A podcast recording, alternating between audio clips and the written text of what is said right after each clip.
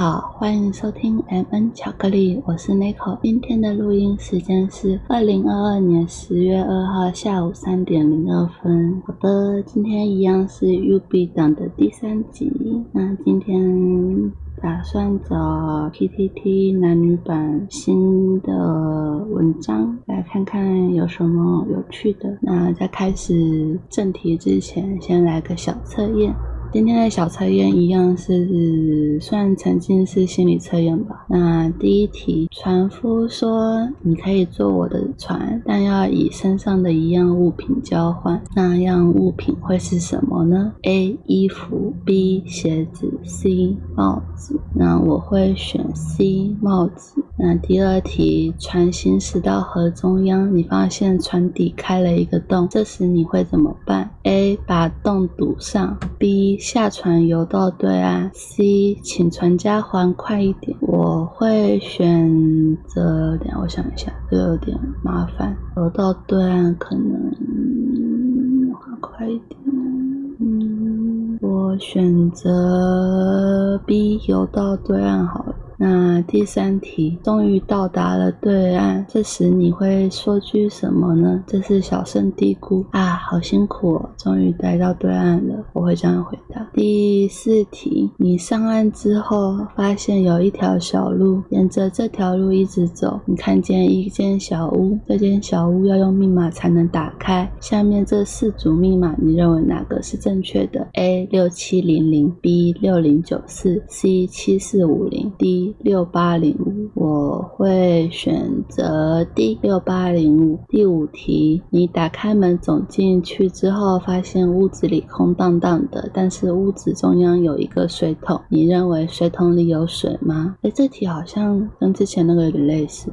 我会选择有满满的一桶水，我还没讲选项，抱歉。A 满满的一桶水。B 有一半的水，C 空水桶没有水，我会选择有一半的水。B 那第六题，你走出屋子，继续向前走，发现前面有一个瀑布，你认为这个瀑布的水流静止，水流速度是多少？A 静止，B 每小时一至四公里，C 每小时五公里，D 每小时六至九公里。我觉得这一这个数字就想成是慢中快就好了，就是一至四公里是慢，然后五公里是中，然后 D 每小时六到九公里是快这样。那我应该会选择是 B 一至四公里。那第七题，在阳光的照耀下，瀑布的水流散发着美丽的光芒。你看完这。美景，你准备继续向前走，却发现地上有一把钥匙串。你认为有多少钥匙被串在一起呢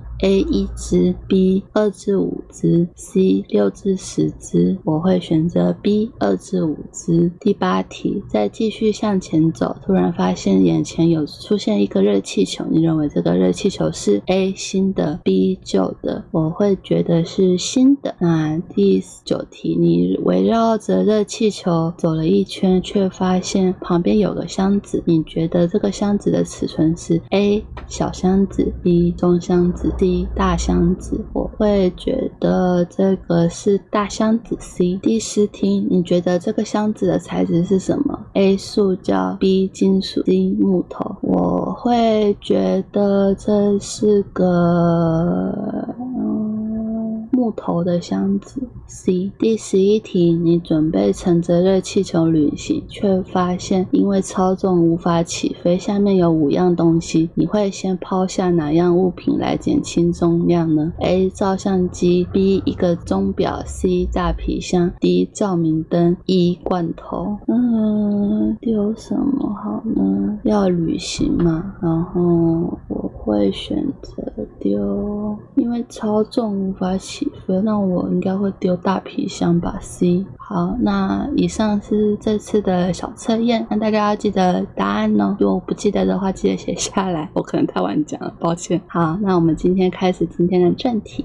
小测验的答案一样在节目后公布。那第一个标题是情绪化让人受不了，该断舍还是沟通？文章内容是如下：女方是我好朋友老婆的闺蜜密。刚介绍认识时，觉得与他有很多兴趣相同，且很多名幽默都能相谈甚欢。聊一个月后，就选择告白并在一起。我三十一岁，女生二十六岁，但交往一个月，却发现他某些情绪化的反应跟傲娇的个性，让我有点受不了。首先答应跟我交往的当天，他准备了一张条件清单，内容大致上有要宠爱他，不能念他，无法受委屈，脾气会很差，有负面情绪，很会钻牛角尖，刀子嘴豆腐心，对爱美有一定的坚持等等的蛮长串。起初觉得应该不会太困难，可能因为我平常当烂好人习惯了，只对于某几点关于钱的管理以及与长辈相处上，我有提出我的想法。但随着交往期间常发生，我不小心讲错话就闹脾气，事情没照他的意思就发脾气。我聊到跟我家人今天做什么事就不耐烦，他一直重复问我爱不爱他，然后发脾气讲的气话又很刺耳伤人。举例，你没跟你家人沟通好，我就离开你。讲完气话后，才叫我别玻璃心，觉得我怎么想他时就一定得见到他，没想到他时却把他晾在一旁。但实际上我才没有这样，什么事都迁就着他，尽量顺着他。到了快满一个月的时候，我觉得这样下去不行，也该让他知道我不能什么事都全照你的意思，对你百依百顺。要让他知道我也是有些事情会在意的，我不是圣人，也是会有脾气的。于是，在上周日他讯息回复里闹别扭后，觉得说觉得我的思想很封闭，我就不爽了。于是给了他较差的语气回应后，我就说当晚不想谈了，睡就休息睡觉去。隔天一早起床，我传了小道歉的讯息后去上班，他起来马上回我：你明知道我一点也不想受委屈，你还这样对我，害我折腾了一个晚都难过，你知道吗？我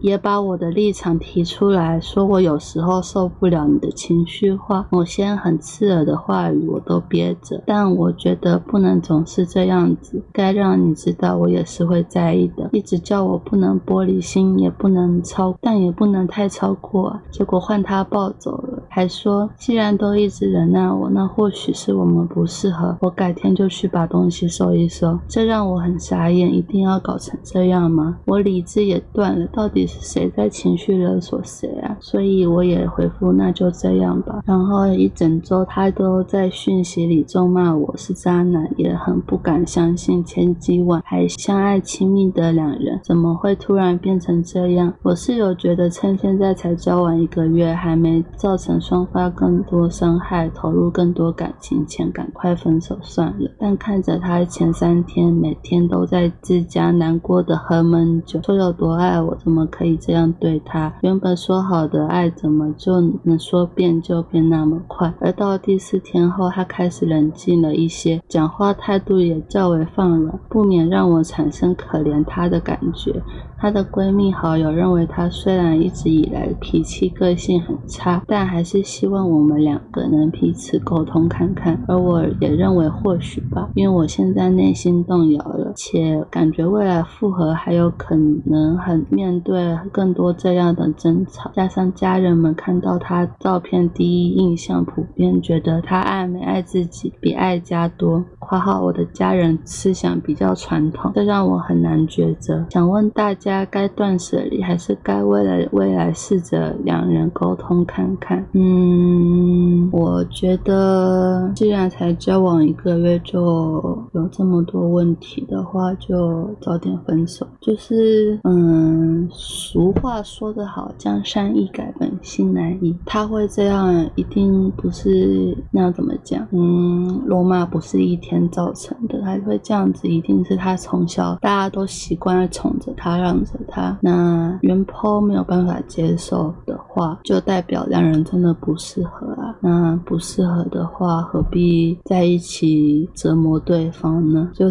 才一个月而已，三十天而已，三十天四个礼拜而已，这也太傻眼了吧！然后我是觉得女方后续的那个反应是有一点点在那个怎么怎么讲话态度放软之类的，那其实也是某种程度上的情绪勒索，就是装可怜这样子，让你感到有罪恶感，所以不要掉入他的陷阱好吗？再来是第二篇，为何男女发劈腿文底下留言风方向大不同？文章内容如下：一直有个疑问，有时无聊会看 PTT 或 D 卡的感情文，感情文章中以劈腿文讨论数特高，毕竟大家都不希望自己被戴绿帽，多会同情原 po 痛骂劈腿的那一方。但是一直有个很奇特的现象，就是如果今天是男的被劈腿，底下一定一堆留言骂那女的很贱、婊子、破，还会有一些地图炮的言论，例如像台女都怎么样怎么样之类的。但如果性别交换，今天是女的被劈腿。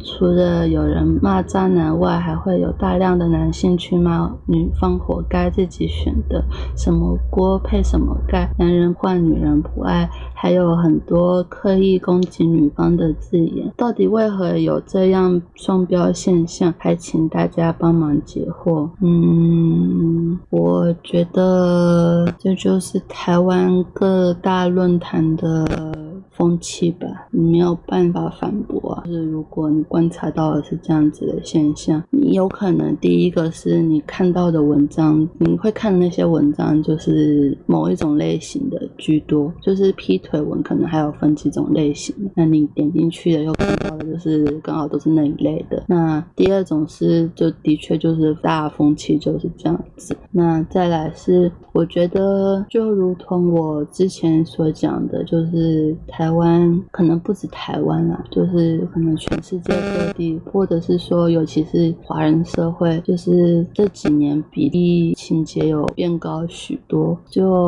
嗯，可能我觉得是所谓女权主义兴起之后，就是我说的那个变形的女权主义兴起之后，导致厌女的情节更加恶化。这是一种一体两面的事情，就是当一个一方开始强大，另一方。也会不甘示弱，也会想要跟着强大起来，所以这无可厚非了。就是我们无法阻止女权主义这样子泛滥，那就变成是厌女的文化也会开始滋长，所以就大家彼此多担待吧。我觉得回归一个重点啦，你还是可以选择你的思想、你的思维，你要不要被牵着鼻子跟这些人走？就是你可以继续保持你的思想、你的观三。观就是别人这样讲，不代表你也要这样做。你永远都有选择的权利。那你也可以过滤掉这些你让你觉得不舒服、不适的言论。呃，标题是被渣男玩弄之后开始仇视老实直男。文章内容如下：最近才知道，直男新闻研究社的社长其实曾经被假学历渣男诈骗，还弄上新闻。跟渣男交往一个多。月就帮忙付了两万多块，括号字数还好，当时待业中没有被骗多少。而如果他因此变得丑男，我也是可以理解，就跟很多人丑女的理由一样。但问题是，他明明是被长相斯文、谈吐应对得体的渣男玩弄，而不是老实的直男啊！但他现在却以嘲笑直男为乐，到底是为了什么呢？嗯，看一下。后续有一些贴文，嗯，其实我觉得直男没有不好，我觉得直男蛮可爱的。就是，嗯，我跟 Miki 有讨论过这件事情。就是以男性来讲，我比较倾向跟直男互动，跟非直男的我反而会觉得有点点风险。可能是因为我曾经被神奇前任伤害过吧，我就觉得跟非直男相处就跟跟女生相处一样麻烦，就是你要花很多心思去叠对叠。那我其实我有去看直男行为。研就是，我会觉得，嗯，的确有一些人是嘲笑直男为乐，但我会觉得直男应该还是有直男自己的市场。你看，像我这样子，例如我就觉得直男可爱啊，我愿意跟直男在一起。就是直男们不要担心自己就是没有市场，只是你们没有碰到而已。当然，可能市场没有很大，但不代表没有。那也不代表说你是直男就不好，因为我觉得非直男有更容易、更多的不好之处，因为非直男就很容易变成渣男。那我已经看开了啦，所以我才会觉得直男有直男的好处。那可是大部分社会，我承认在这方面我是少数。呃，我应该对于社会上的少数多数的判断力还是有一定的标准，就是我可以知道什么状况下我是少数，我什么状况下我是多数。那在呃觉得直男很可爱，可以跟直男相处这方面，我应该是少数了。那大部分的女生的确还是不喜欢直男，觉得直男就是木头，很难沟通，很麻烦，就是很笨、很很固执什么的，就是有很多刻板印象。但我觉得只是呃这些女生没有找到对的方法去跟直男相处，那也的确他们太习惯跟非直男相处，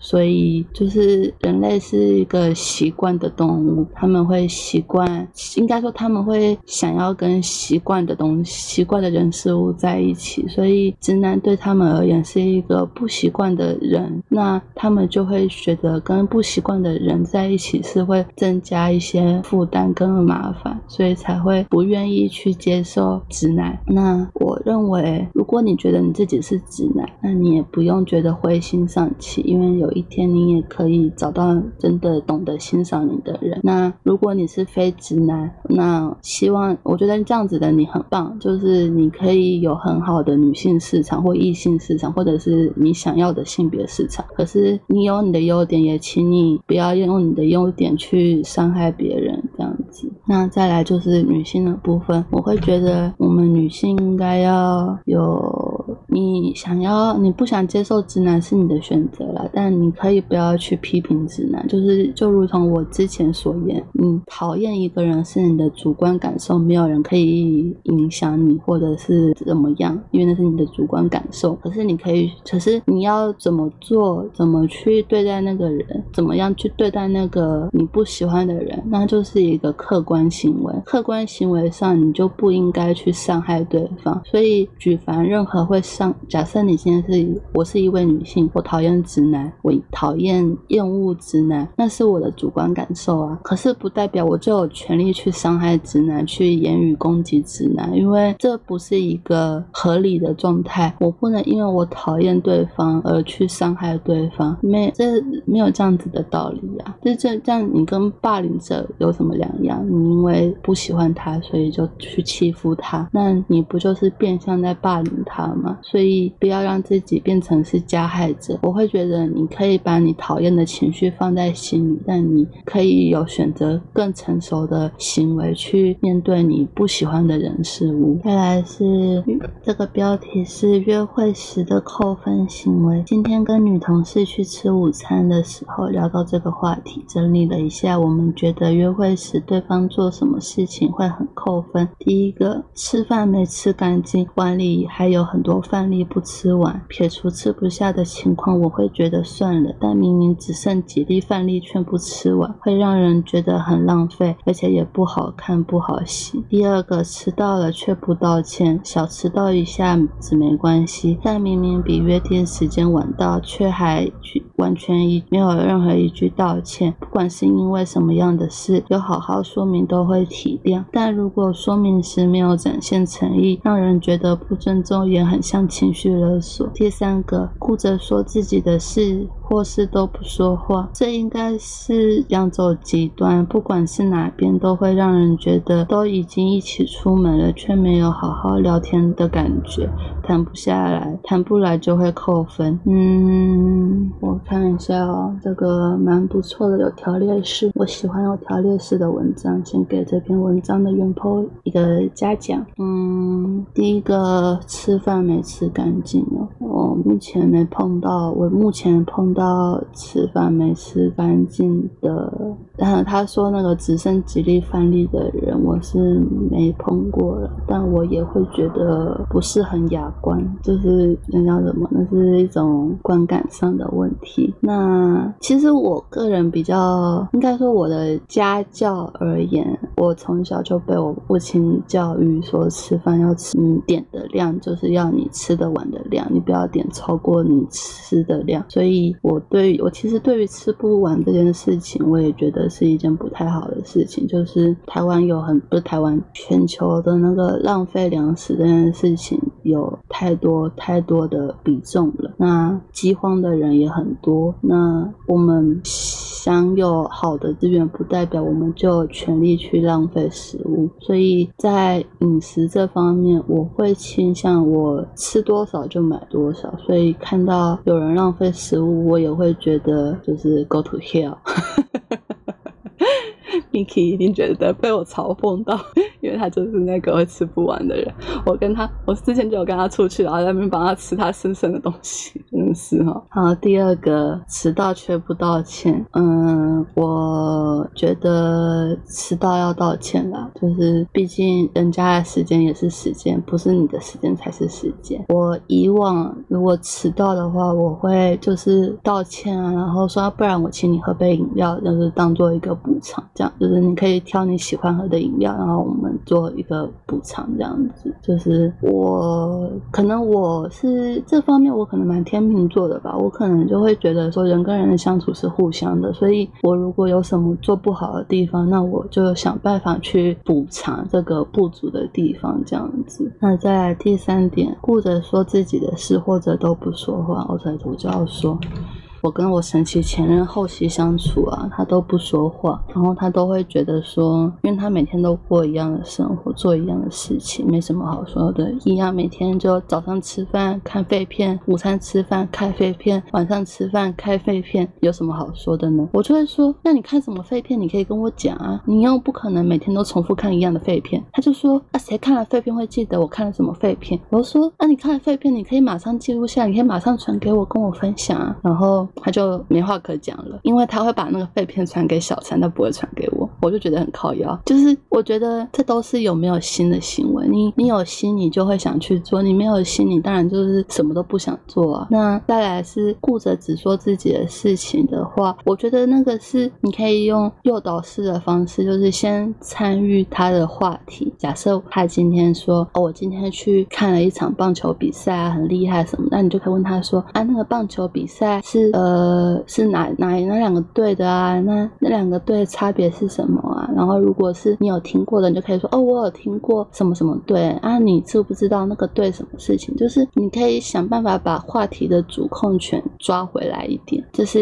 需要练习的，我承认。但是就是慢慢的去尝试嘛。如果真的尝试之后发现还是无效，就是对方还是只会聊着自己的事情，那你就应该拿出来沟通，你就是应该要直接点名的说，我觉得。你我跟你聊天都在聊自己的事情，那这样我觉得我们的聊聊天没有我很受伤，或者是我觉得我不被尊重，或者是我不知道该回答你什么，或者是我有很多东西想跟你分享，但你都没有机会听到，我很难过。好，其实是有点情绪勒索啊，但我是觉得适时的、适度的情绪勒索并没有坏处，适度、适度，好吗？适度很重要，重复三次，适度就是轻轻。的就是点一下就好，这样子。那个问题是现在在教育体制，我讲什么？现在教育体制自然会产生丑女风气，这是标题。文章如下：之前女权自助餐横行，自然产生一堆丑女风气。这几年女权自助餐没那么嚣张了，但是丑女风气更盛行。我好奇这个现象，经过思考后发现是教育体制的问题。在高中以前，不管男女，老师。基本上都会说，学生是国家未来主人翁，让我们好好读书、考大学、找好工作之类的，对学生备受重视。就算有看学生不爽的老师，基本上对男女都不爽，不会因为性别有差异。遇到问题学生，老师通常会关切想解决问题。但是到了大学之后，很多大学的风气就是女生就算无理取闹也是对的，要保护女生，男生就是要让女生之类的。这对以前受到跟男生生一样重视、跟女生一样重视的男生，突然变成跟奴隶或是狗一样的地位，自然心里不平衡。丑女就不意外了，时间久了，自然更会丑女。之后出社会，即便身边的女生都很正常，但是根深蒂固的丑女思想也是不会改变了，大概是这样。嗯，我觉得楼下有一篇有一个回复说的不错，他说应该是说平权教育跟传统价值观的冲突。我们以为去学校或在媒体吸收的平权教育影响多数人，但其实影响更甚的是来自家庭的传统价值观，那才是根深蒂固的。所谓自助餐，不就是这些人在这之间拉扯吗？嗯，其实我的我的学习经历只有大学的时候有很明显的感受到男女的差异啊。高中以以前其实还好，高中以前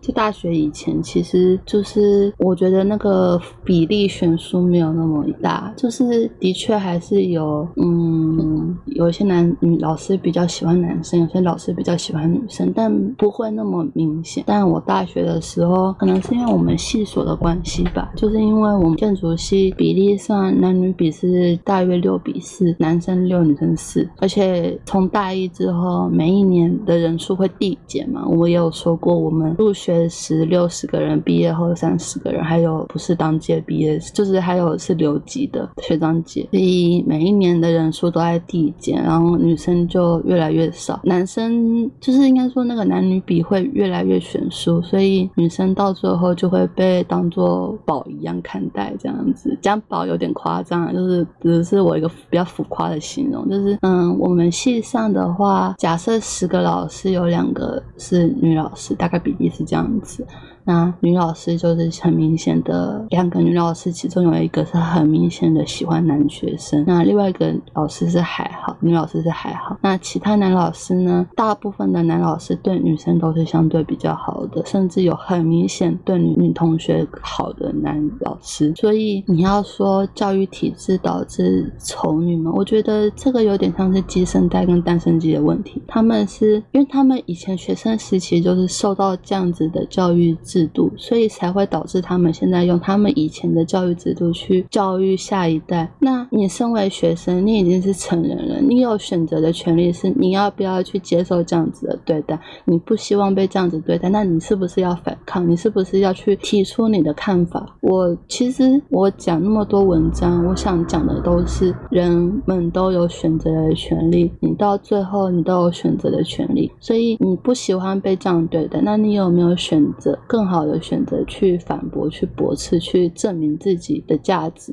一定有吧？就是嗯，丑女是一种选择，当然证明自己的价值也是一种选择啊。你可以做得更好，你可以表现得更优良，你可以不要有那么多瑕疵、缺点被拿出来攻击。就是你把自己弄得更好，不是也是一种选择吗？那你要用丑女这种消极的方式去攻击女性，我不能驳斥你这样子的行为，是你这样子的选择不是一种选择。可是你这样子的选择，就难道是一种好的选择吗？因为你这样子丑女下去，最后只会社会循环嘛，就是你的下一代也会开始跟着丑女，那最后会不会回馈到你身上呢？像我们政治也是一种状态嘛，我们老一辈的人就是接受了某一个颜色，然后现在的人就用另外一个颜色去反驳，那会不会之后就这其实就跟所谓的女权自助餐还有厌女是一样的状态，就是如果我们人类永远都只有二分法，那就只会变成是呃一方起来，让另一方就会开始跟着急起直追，最后就会变成一下子是女权自助餐，一下子是丑女，一下子是女权自助餐，一下子是丑女，那你台湾政治就一下是蓝，一下是绿，一下是蓝，一下是绿，永远都是二分法，你没有更多选择了。那你为什么不能去创造选选择呢？你为什么不能去创造你有更好的可能去处理这些事情？我想说的是，性别议题、丑女跟女权自助餐一定有更好的解法，只是大家愿不愿意去想。那至于我的解法是，就是性别平权，就是不管是哪一个性别都一样，就是公平、公正、公开。那当然很理想国啦，但就是尽力尽尽人事听天命嘛。大家，我有这样子的想法，我跟五个人讲，五个人有这样子的想法，他们再跟五个人，每一个人再跟五个人讲，就可以有二十五个人有这样子的想法。那同样的，你不想要你的台湾的政治只有蓝色跟绿色，那你是不是先提出你的想法？假设是好，什么颜色都有。那假设我呃，那黑色好了，黑色没有。假设我提出一个黑色的政治政治理论，那我跟一个人讲，我在我一个人跟五个人讲，我五个人再去分别跟五个人讲，是不是就会有二十五个人有黑色的政治立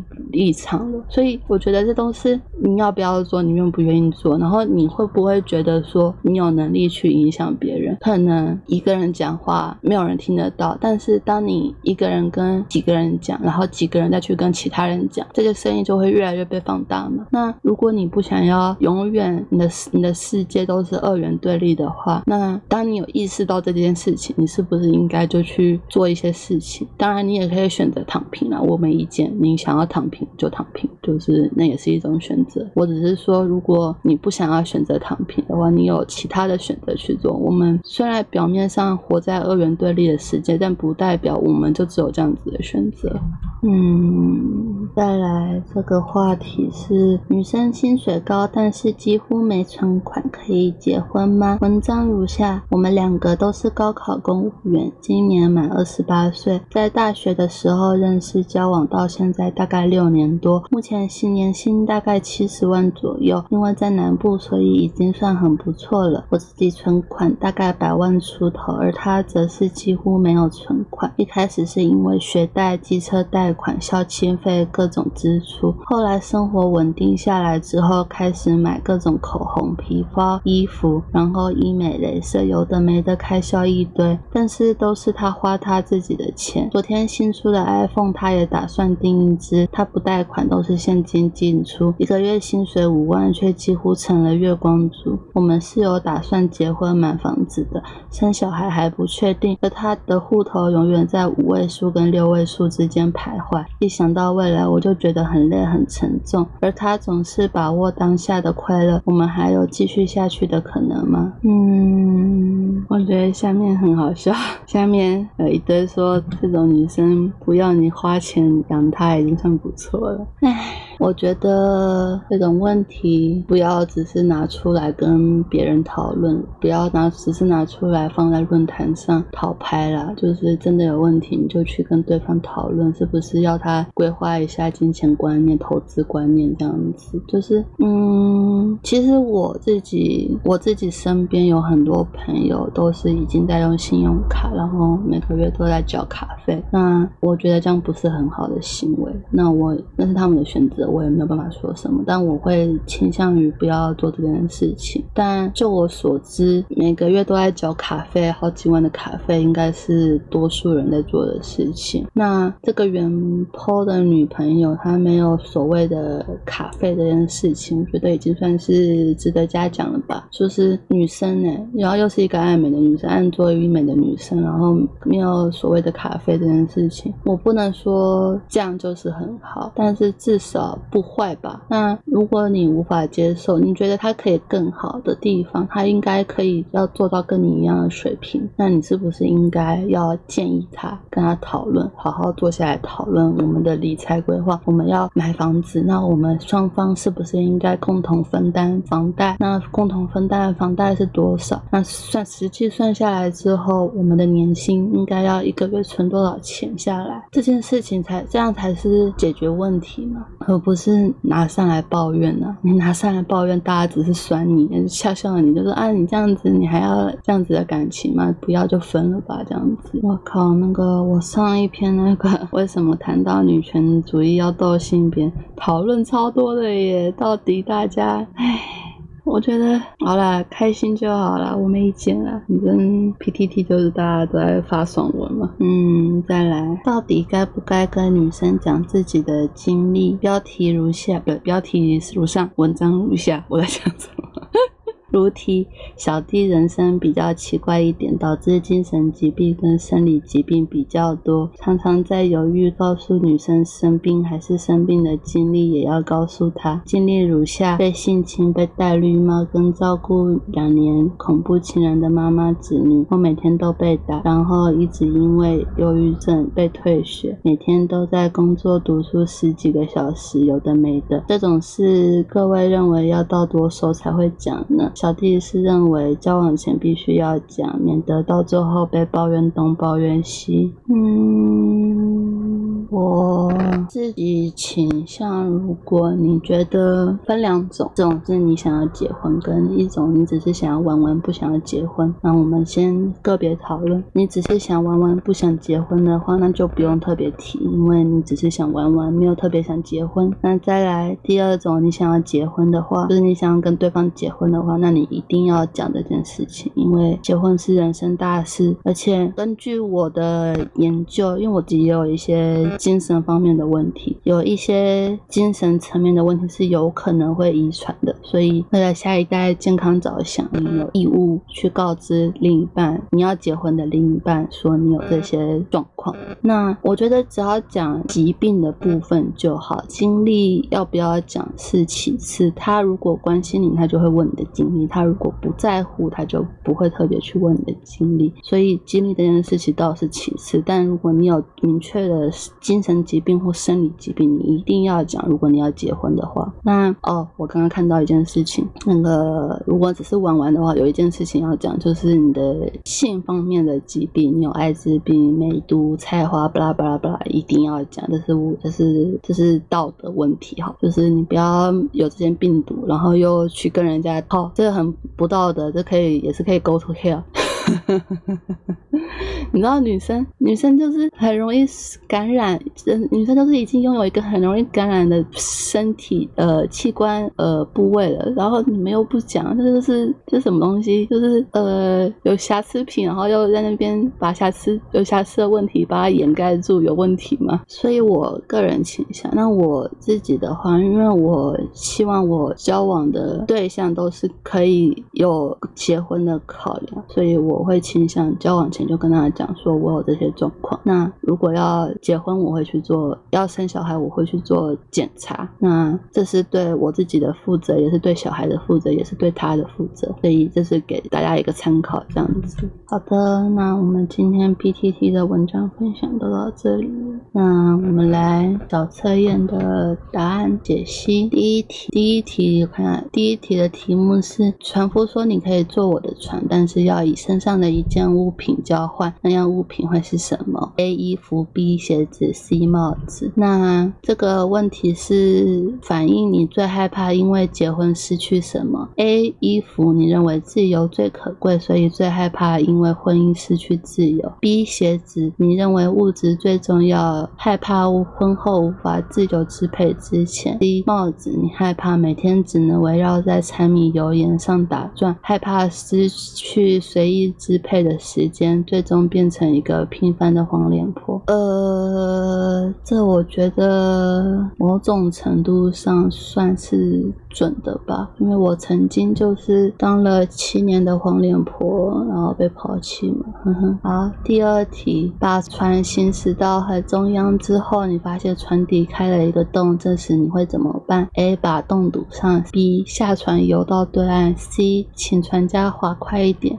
那这个问题是测，当你婚姻出现问题时，你会怎么处理？A. 把洞堵上，会努力进行修复，通过冷静的沟通解决婚姻中的问题。B. 下船游到对岸，根据情况而定，如果对方犯了原则性的错误，会选择离婚。C. 船家划快一点，会反复强调自己的观点，虽然想和平解决问题，但会控制不住自己的情绪，乱发脾气。那我是 B 嘛？嗯。嗯，其实我当时候一直没有跟我生气前任分手，是因为我的底线是对方不要欠债，我都没问题。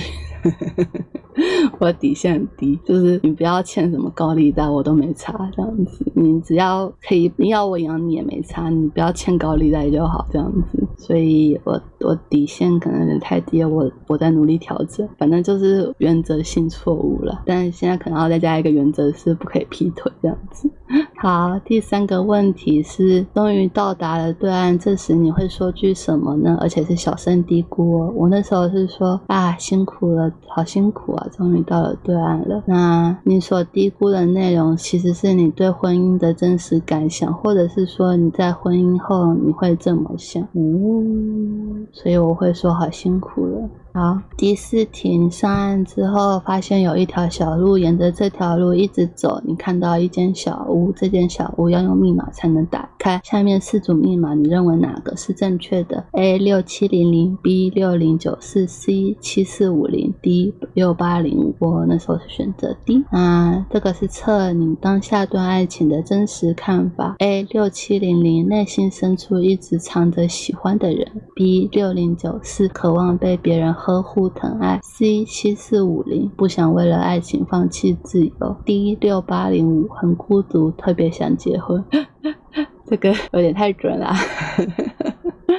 我说过了嘛，我是一个很容易感到孤独的人。好，第五题，你打开门走进去之后，发现屋子里空荡荡的，但是在屋子中央有一个水桶，你认为水桶里有水吗？A 满满的一桶水，B 有一半的水，C 空水桶没有水。那这个是测你当下对生活的满意程度。A 满满的一桶水，你认为目前的生活非常满意。B 有一半的水，你目前的生活只有一半。达到理想，还有一些地方需要努力。C 空水桶没有水，你对当下的生活很不满意，有些问题困扰着你，搞得你压力很大，甚至焦头烂额。嗯，还算准。然后再来第六题，你走出屋子，继续向前走，发现前面有一个瀑布，你认为这个瀑布是水流速度是多少呢？A 静止，B 每小时一至四公里，C 每小时五公里，D 每小时六至九公里。那我是建议大家把 B、C、D。想成快中哎慢中快嘛？那这个是测你当下对于性的欲望强度。A 零你几乎没有性欲，B 一至四你的性欲很低，C 五一般般的性欲望，D 六至九的强烈性欲啊。我记得我是选择 B 一至四，不过这是当下就是测验当下，所以嗯大家也知道